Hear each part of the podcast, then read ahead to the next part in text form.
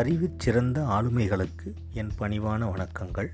இவன் இரா விவேக் ராஜா இன்றைய அற்புத தலைப்பு இடும்பைக்கு இடும்பை படுப்பர். இடும்பைக்கு இடும்பை படுப்பர். தெய்வத்தால் ஆகாதெனினும் முயற்சி தன் மெய்வருத்த கூலி தரும் என்ற வள்ளுவனின் வாக்கு முயற்சி என்ற வார்த்தைக்கு அவர் தந்த மகாசாசனம் எனலாம். முயற்சி தோற்கலாம் முயற்சிப்பதை தோற்கலாமா? என்பார்கள். நம்மால் முடிந்தவரை செய்வது முயற்சி அல்ல.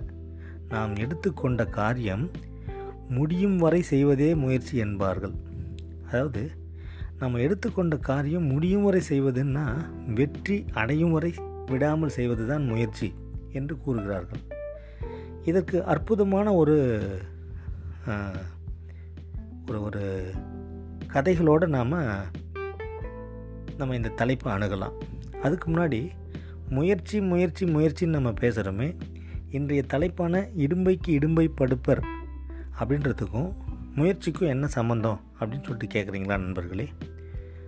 நிறைய சம்மந்தம் இருக்குது என்னோட பார்வையில் என்னோட கோணத்தில் இடும்பை என்பதும் முயற்சி என்பதும் ஒட்டி பிறந்த இரட்டை குழந்தைகள் என்பேன். எப்படின்னு கேட்குறீங்களா ஆமாங்க.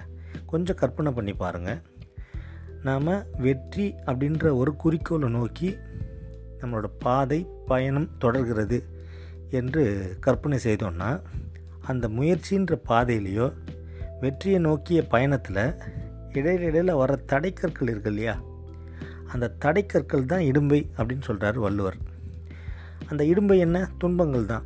அதாவது அந்த முயற்சியை ஒருத்தர் இகழலாம் அந்த இகழ்ச்சியும் ஒரு துன்பம்தான். தோற்று போகலாம் நஷ்டம் அடையலாம் அது மாதிரி நிறைய அதாவது கணக்கில் அடங்காத பாதிப்புகள். அது எல்லாமே இடும்பை அப்படின்ற வரிசையில் நம்ம சேர்த்துக்கலாம். அப்போது அந்த கஷ்டங்கள் தான் வந்து நம்மளை ஒரு ஒரு படிக்கலாக படிக்கலாக உயர்த்தி உயர்த்தி மலை உச்சி மேலே இருக்கிற அந்த வெற்றியை நோக்கி கொஞ்சம் கொஞ்சமாக நம்மளை நகர்த்துது. அது நமக்கு தெரிஞ்சு சிலருக்கு தெரி தெரி தெரிஞ்சு நடக்கும். சிலருக்கு தெரியாமலேயே நடக்கும். ஓகேங்களா? அந்த ரெட்டை குழந்தைகளும் ரொம்ப முக்கியங்க. நம்மளோட வெற்றி பாதையை தொட்டு கழிக்கிறதுக்கு. ஓகே. இதற்கு வந்து ஒரு அற்புதமான எடுத்துக்காட்டோடு நம்ம சிந்திச்சோன்னா ரொம்ப ரொம்ப நல்ல நன்மையாக இருக்கும்.